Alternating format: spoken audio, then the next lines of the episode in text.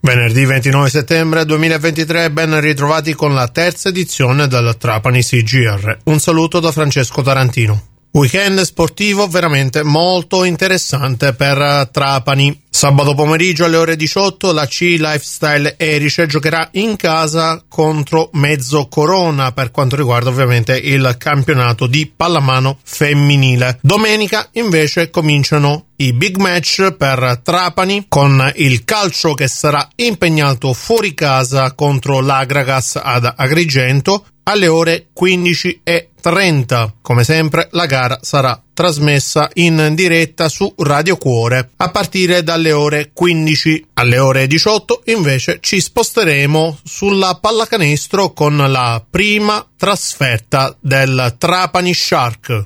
I Granata di coach Daniele Parente saranno impegnati sul campo della neopromossa Vigevano. La radiocronaca della partita di pallacanestro della Trapani Shark sarà effettuata su Radio 102. È mancato ieri l'ex calciatore del Trapani, Ercole Mingrone, il ricordo di Nicola Rinaudo. Se n'è andato in silenzio all'età di 64 anni, era nato nel 1959 in eh, Calabria. Negli anni 80 con la maglia del Trapani vestì la casacca granata per tre stagioni, dall'80-81 all'82-83, collezionando solamente in campionato 66 presenze, realizzando 16 gol.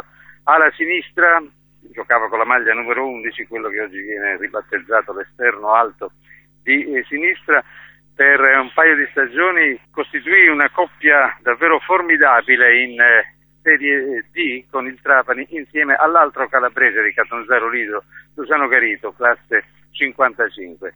Ercole Mingrone lo ricordiamo come un ragazzo simpatico dagli occhi vispi, dal suo baffetto da sparviero e soprattutto la sua grande umanità. Non erano anni gloriosi per il Trapani che appunto militava in eh, Serie D nella stagione 80-81 timbrò 30 presenze e 9 reti, in quella successiva, la 81-82, 25 presenze e, e 10 gol. Poi nell'ultima, complice anche un infortunio, 82-83, solamente 11 presenze e nessun gol. Dicevamo anche di 4 presenze in Coppa Italia con uh, 3 reti e della sua perfetta intesa con Luciano Garito, al quale permise nella stagione 81-82 di laurearsi addirittura capocannoniere del eh, girone di Serie D con 17 gol. La Serie D che poi cambiò denominazione chiamandosi campionato interregionale. Elia Greco e Washington Cacciavillani